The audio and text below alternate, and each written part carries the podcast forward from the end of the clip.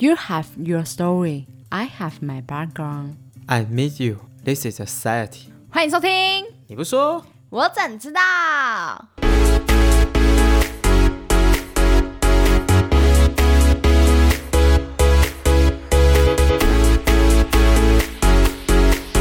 你不说，我不说，谁知道？欢迎收听，你不说，我怎知道？大家好，我是主持人火箭羊。那这一集呢，由我一个人做主持。那这次我想先跟分享两件大事。第一件事呢，是我蛮开心的，就是查克·史奈德版的《正义联盟》在 HBO 上已经可以观看了，大概有四个小时的时长，不是在院线嘛？我就想说，哎，我很想买一个投影机放在我家的大墙壁，白色的哦，然后看就很爽。那如果喜欢看《正义联盟》的人，可以去看一下。好，那第二个大事件跟我这一集比较有点关系，就是我们的长龙货运，让我们台湾成为扬名国际的一件事。就在三月二十三号的时候，我们长隆货运的长次号呢搁浅在苏伊士运河。哇，这件事情真的让台湾变成一个筛子了。那它这件事情呢，导致全球的贸易链、供应链都整个大乱掉。你也知道，货运上可能有很多哎出口国际的商品，又或者是一些零件要做组装的，其实影响蛮大的。那只是说，我们讲到长龙货运，就想到台湾自己关于制造业这一块的问题。那台湾制造业其实蛮厉害的，就是跟其他国家不太一样。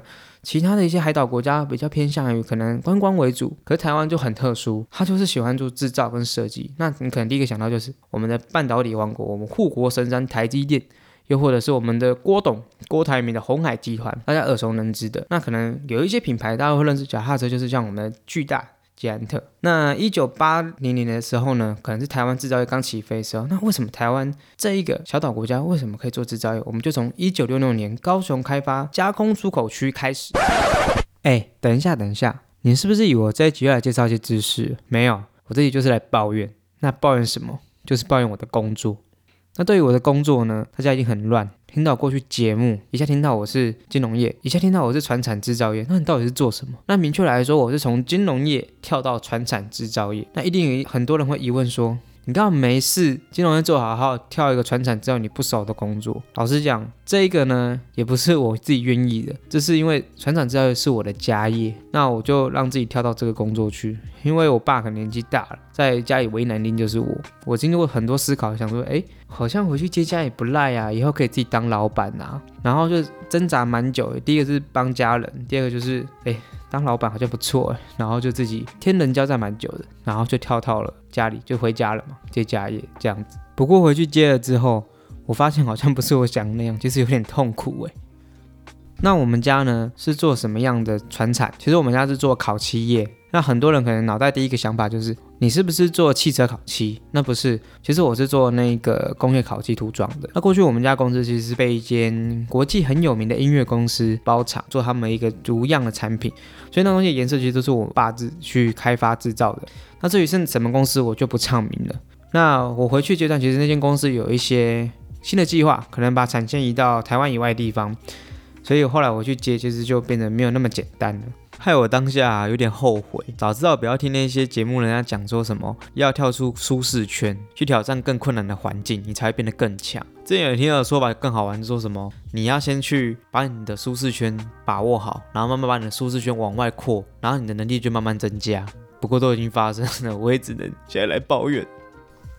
那我来抱怨第一件事情好了，我们是不是每次都要跟自己的？朋友介绍自己家庭背景，那我每次跟我同学或是朋友呢，教大家自己家庭状况的时候，他们就第一句话会说：哇，你好爽哦，你富二代诶。心想：嗯，你们是不是误会富二代真正的定义了？真正富二代是他当兵一退伍，回家就当总经理，旁边配一个小秘书，那只要管营销就好了，其他部门东西他可以不用管。啊，我不一样诶，我从小时候开始就要工作。那可能大家都在玩的时候，爸爸妈妈就跟你讲说：“哎，你要工作，好，那你就只能工作，因为是工厂。然后你回去接了那个工厂之后，你会发现你要管人资，你要管薪水，你还要管工作的那个制程，你还要管业务。”你告诉我这叫富二代吗？这个叫做万能的总务股长吧。我首先我认为他们可能真的很辛苦，可能有助学贷款什么，所以我不否认说自己的生活过得比他们好。可是你们可以在不了解情况下跟我冠上这个名字，其实我是真的蛮不爽的。其实我跟你们一样，其实蛮虽然没有一些款项问题，可是我换一个比喻好了，其实我跟一些其他人状况有点像是都是一碗卤肉饭，那只是说。它就是一碗简单包好卤肉饭，而我就是胡须章卤肉饭，看起来很很华丽，但其实内核它还是一碗卤肉饭，顶多加三个小菜。那最可悲的就是这碗卤肉饭，这个胡须章卤肉饭呢，它的外观虽然漂亮，可是你也不知道这一盒贵一点的卤肉饭，它还要负担很多关于房租、水电这个问题。那可能你们一般小的卤肉饭也有，只是没有那么重。我的比喻就比较像是这样子，我没有真的是富二代，我爸不姓郭啊。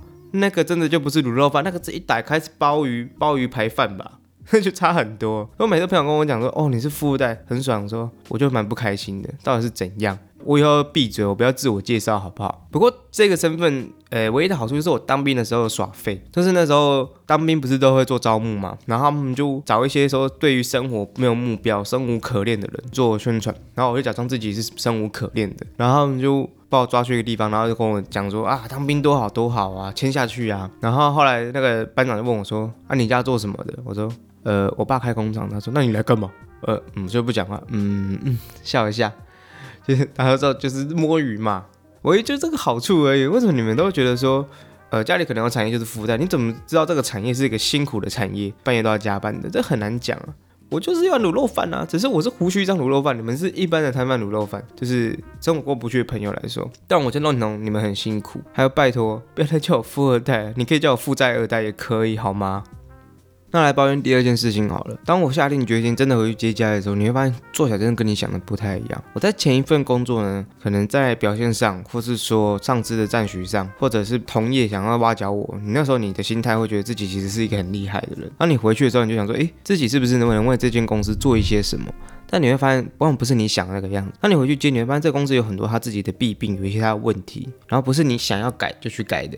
他可能有因为你家人的关系，你不能随便去改，可能你们会吵架，这就是跟家人工作最痛苦的事情。再来一件事情就是你原本的客人，我之前有提到说，我家公司其实是被一间音乐公司包场三十几年，但这间公司有别的打算之后就外移了嘛，你被包场，你变成你百分之百或者是百分之七十的订单都不见了。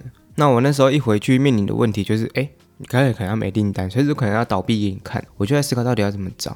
我就把以前做银行那一套，就是可能自营经营品牌这样拿出来用。拜托，你现在做的是制造业，这个根本不适合你现在的这个工作。第一，你的东西你是烤漆厂，你不是什么呃卖产品的，你的产品可能就是代工，你不是红海，你不是台积电，你没办法做那么大的名声。我那时候想法就比较异想天开，我就在想说，我就去找这个音乐产品类似的东西回来做，刚好会符合我家的器材。然后我爸就呛我说：“请你可以不要异想天开吗？”认真安安分分工作，然后你那种说影视老板儿子嘛，你就觉得自己应该要有一个责任感。我不管你怎么说，我要想办法。然后我就开始去找。那这个东西是很多人在做，只是说对于量跟的大跟小。那包我厂那一间公司其实量都很大，都是呃每个月七八万颗。那价钱我就不讲。那我就开始找很多很多公司。那第一遇到小的，那真的。小的那个量真的很少，我爸不太能接受。之后我就去找比较稍微大一点的，那当中我就遇到一个年轻人，他可能是一个。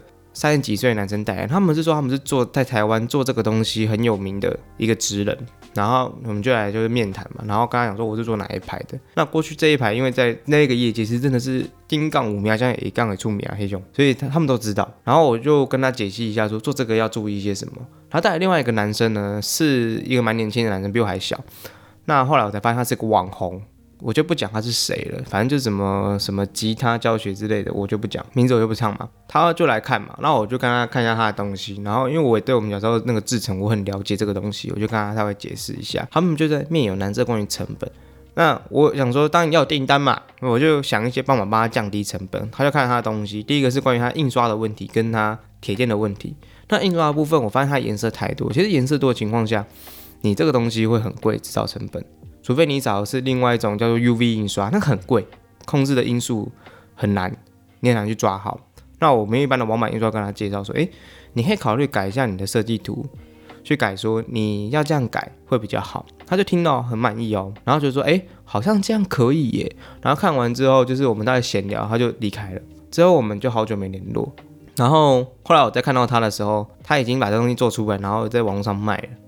然后我看到那个图盖法 是我跟他建议的改法，我现在就想说，哎，现在是怎样？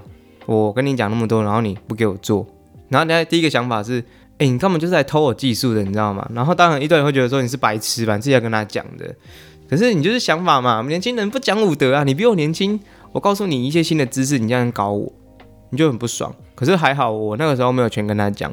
他那个东西有一个很致命的问题，就是我们在做这个东西这么久，我们知道说这个音乐它要注意的电流、它的外观，还有它会不会未来会爆掉，都知道它一些点。那时候我稍微有调唱节波波改供，他后期，诶，我看了之后，他东西应该是有没做到那个一个点。那那个点如果没做，后期那个东西很可能在使用过程中就爆掉给所有的乐手看，这是一个比较不好的经验。我就开始反思这个问题：是到底我做这个东西三十几年了，然后在你们眼里为什么好像一文不值？就是给你看了，然后你就觉得不错，可是你就跑去找别人做，你是嫌那个价钱，可是这个价钱是我们知道你这个东西到底要怎么做，可以百分之百完美，不会再出事情的，我就很无奈。然后。有遇到几间，就是说冲着名号来，可是就是一直杀价，一直杀，杀到我们其实就是不想不想做了。那我不懂为什么我们会被敷衍，会被撒娇，或是被人家偷技术之后找别人做，其实蛮难过。虽然我最近已经在唱播了。是不是这个烤漆外观这个问题，在他们而言就是一个很简单的东西，我找随便一个人都可以替代你。当这个替代性很高的时候，在你眼里，我这些三十几年的匠人是不值钱的。你可能觉得里面的内件才最重要，但你不知道的是这个东西有它一功夫，就是一句话嘛，公婆几点挂公婆不给打嘛，那你直接去做。只是你后期会发生什么事，你可能不清楚。我们被磨三几年，其实我们大概都知道，说这个东西要去怎么去做它，怎么去注意它比较没问题。那可能是因为在他们眼里，这个东西很简单，就是一个外观嘛。我取代你很简单啊，那我里面重要的内核嘛，我只要价钱便宜，找一个取代你就可以。那当然，我在寻找的过程中有遇到一些品牌真的不错，就是他们也是台湾自己品牌，只是他做的方向。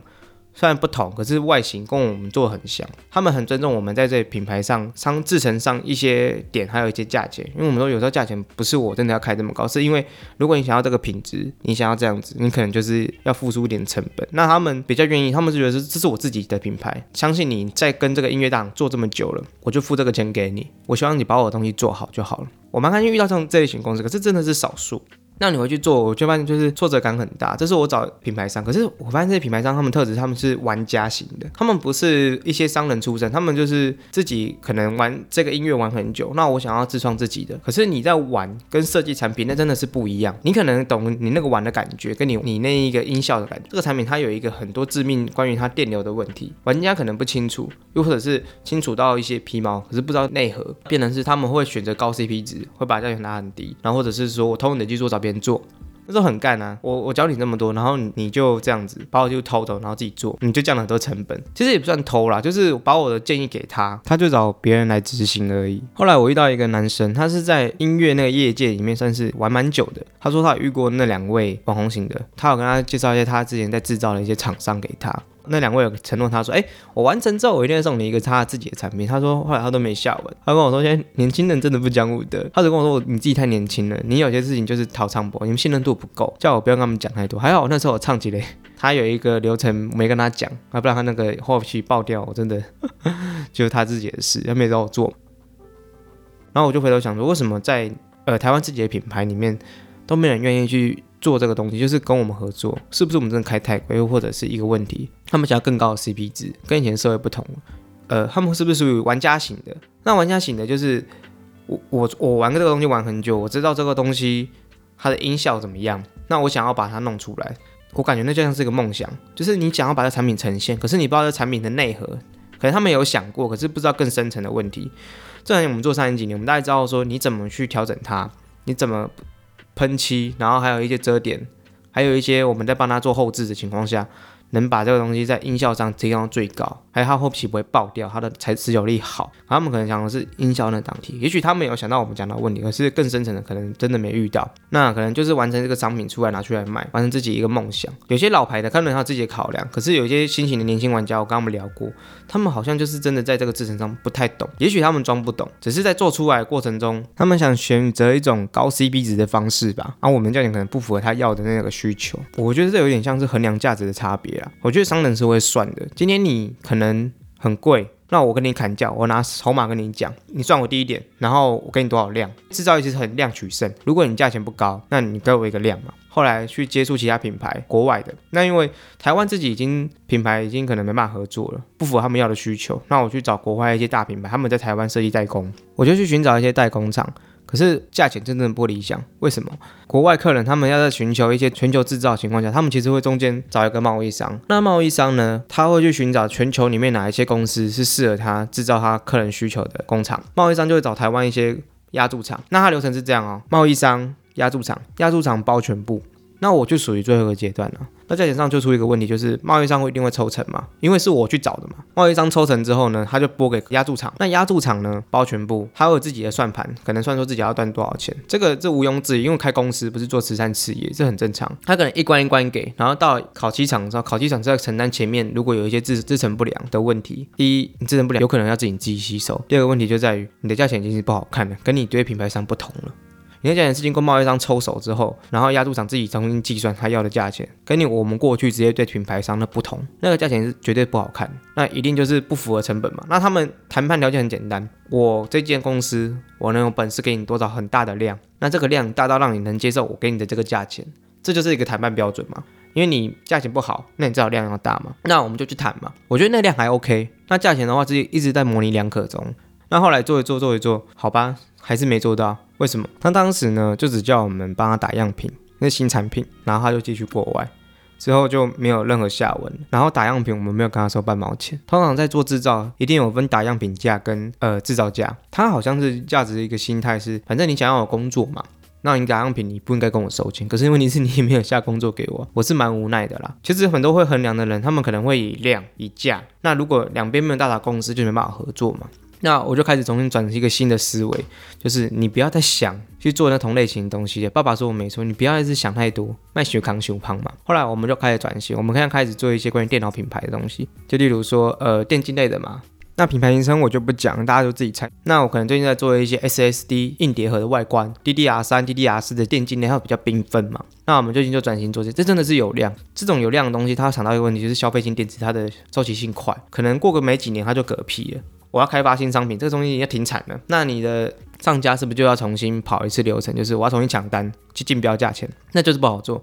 我一样依附在这一个类似像压铸厂底下去抢这个单，那你要看这压铸厂到底有没有跟上游公司抢到这个单，这就看呃业务方面就看他们努力。那我们自己就是在价钱上要给他啥避暑嘛，它量真的是有啦，所以我们就可以一直做合作嘛。那其实跟我原一开始的策略就是不一样了。这样想就发现自己真的很天真。虽然爸爸那时候呛我说你买小康小胖，然后我就不服气嘛。真的是他们做那么久，他们懂那一个业界到底玩法，跟你以前做健身是差很多。不过我还是致力于说，可能我要找跟我设备很像的东西回来做，刚好那个类型是适合我的，就是睁开个眼界说，哎，我其实还有更多适合我的东西做，不要是局限在那个音乐那个东西。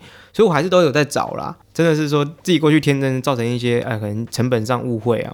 然后最近又回头去找音乐这东西，其实有点起色。我找到一个品牌，品牌商直接在台湾，然后我就直接跟他聊过，他们是说，哎，我先下一批一千的给你做，希望你后期如果觉得你这一批不错，那我们就还考虑可以长期合作。我现在只能努力了嘛。为什么会品牌商在台湾？他们是国外品牌，那有些品牌商他们会喜欢在台湾制造嘛？那因为知道台湾过去在品质上一直都不错。他们就可能跟台湾人合股，那有很多公司都这么玩。只有刚好我爸在那个时候遇到那一间台湾的制造商，那我们就做一个合作。那我一直在反思说，为什么会有这些问题？第一个就在于我们是一个匠人精神。当然，我这个匠人精神没有像日本那种变态，要不然没办法做制造。日本的匠人精神是这个音乐产品，他们做一天只能做八十颗，因为他们要求很大，不行就丢掉。然后我们台湾其实是有稍微模拟两个，可是还是做到那个制造精美。至少台湾跟日本相比的话。日本是八十，台湾可以做一千五，那当然就不一样。这是匠人精神的成本跟它的制造价值，跟我们现在的想法已经不一样。我可能认知我是匠，人家并不觉得，人家觉得你这就是一个很可以被替代的。这一个三十几年累积下来的经验，在他们眼里已经一文不值。我可以随便找一个人替代你，这个不是只有商人会这么想，我觉得是普世价值下，现在人都会这么想，这很正常。回归一个佛性因果的观念来讲好了，像我在修手机的时候呢，我就请那个人帮我修，我一直想说，你可不可以送我便宜一点啊？别人那么便宜，你再便宜一点。然后那个心里一定想说，靠腰，我在那边学这么久，你一直跟我杀价，你都不知道我学多辛苦。那个经验我懂，好吗？就是一样逻辑。其实现在会变成是高 CP 值的时代啦，可能就变成他们想要好品质，可是又要更便宜的。那有的商人真的会看的是说，好，我相信你的不是价值，我相信你的匠人精神，但可不可以便宜？我给你一个条件交换，我给你量很大。然后你算我便宜点，但我要你的技术，就是大家双方会做一个价值的衡量嘛，然后就讨论要不要合作，这就是差别。那现在也台湾有一些新的自走品牌，他们有些心态，我可能评论就是比较偏向玩家，真的就只想把东西做出来，可是又要便宜高 CP 值，可是他又没有量当筹码去跟对方谈。找更便宜的价钱嘛，便宜是归便宜啦，可是到底那些细节，那些便宜的价钱里面到底有没有包含在里面，我就不清楚。这个我比较相信是梦想派啊。如果你今天是为了完成自己做这个产品的梦想，我觉得我能认同你做这件事情。可是如果你知道做长期企业，你可能要思考是你今天找这些东西到底能承担多大。不过换个角度想啊，也许这也不是他们愿意的，是他们的资金可能真的有限，只能让他们做这样子的选择。但不能确定啊，是不是每个都是同样这个状况啊？不过很可能从头到尾就是我找错客人啦。但确实的是，现在这个时代呢，渐渐走向高 CP 值的社会了。那我们这些匠人就要自己去改一下自己的生产模式，或者自己的定价标准。我曾经跟我爸讨论过，但我被我爸轰出去，所以我就放弃了。那这一年下来，其实学到蛮多的，跟以前我在做金融业那一套完全不管用了。爸爸就讲的也没有错。那反省下来，就是第一个就是我们可能自身衡量的价值用过往已经不行了，要换一个方式看价值。现在人都想要价钱便宜，那我可能自己要去做研发后置，让自己的生产成本降低，这才能匠人精神又兼顾价钱嘛。那我的策略还是一样会。找品牌商尽量，第二个策略还是会开始去跟一些压铸厂做合作。我只能想办法去做一些生产过程的客服嘛。那老实讲，现在制造业真的是越来越难做了啦。你现在做制造业呢？如果你没有一定的资本，你是没办法好好做的。过往的土地真的很便宜，可能五六百万就可以买到一个大平数的。可是现在呢，如果你要买一个三百到五百平的工业地，你随时都要付出一亿的成本。试问，如果你是一个小白，你要怎么去做这件事情？或者是你这个中小企业拿这么多的资金去做这件事情？这件事情能做到，就有一些资本家他们做不到。所以都很懂为什么要天使投资，是很难啊。再一个问题是，政府到底支不支持我们的工作？过去在经济起飞的时候，政府一定很支持嘛。现在台湾的状况啊，比较走向设计研发跟高科技产业。那反而一般船产是越来越没落，逐渐被一些市场给淘汰，就变成我们俗称的夕阳产业。政府其实也不太支持，政府顶多就是一些救济方案嘛。有一句成语叫做“温饱思隐喻”，我觉得这句成语很好。第一个就是过去在没有赚钱的时候，台湾刻苦的时候，你一定会支持这个产业。当你台湾已经爬起来之后，这些产业在我们眼里可能会变成妨碍都市成长的一个障碍，那就会去做一些驱赶。其实最近都跟或是新的专案，其实都是，其实很多工厂因此而就去收掉了嘛。第一，资本不够高嘛；第二个是人口问题。温饱是因为什么我讲到人口有关？过去台湾的时代，你没有权吃饭了，你怎样的工作你都愿意做，你怎样都可以赚钱，你不会要求更高的生活品质。可是现在不一样了，现在三 C 手机越来越多了，现在能住家里当然也是租屋啦。可是你的环境跟以前不是那种呃木板屋啊，或是那种厕所很脏那种不一样，他们要更高的那种生活品质跟水准，所以很多人不愿意做传餐，很多人宁可去做服务业。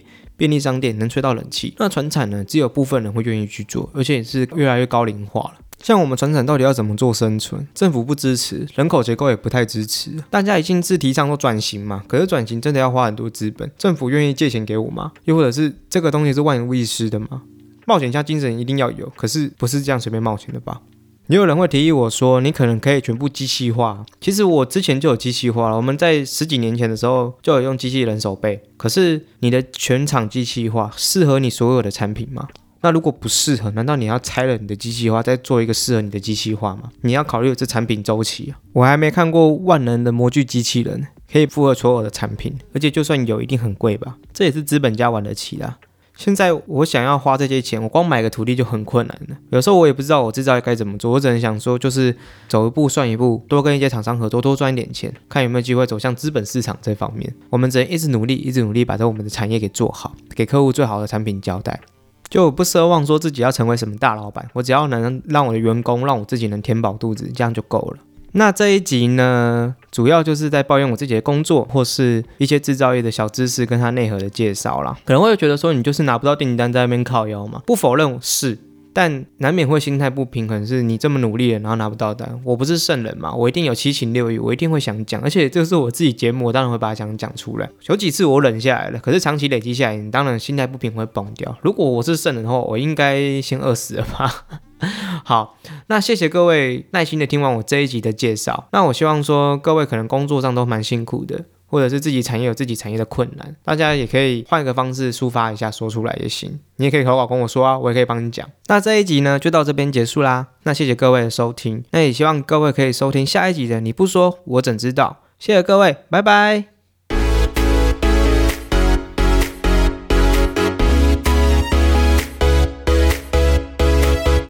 感谢所有人这一集的收听。那我这一集的主题叫做“这就是社会”。未来很多关于职场、社会、兴趣，只要跟社会扯上关系的，我都会把它列为“这就是社会”。那我另外一个比较偏知识型的，就是“人知识、人思考”，以这个两大主题为先。那之后如果开心的，我再跟各位说明。那谢谢各位本次的收听。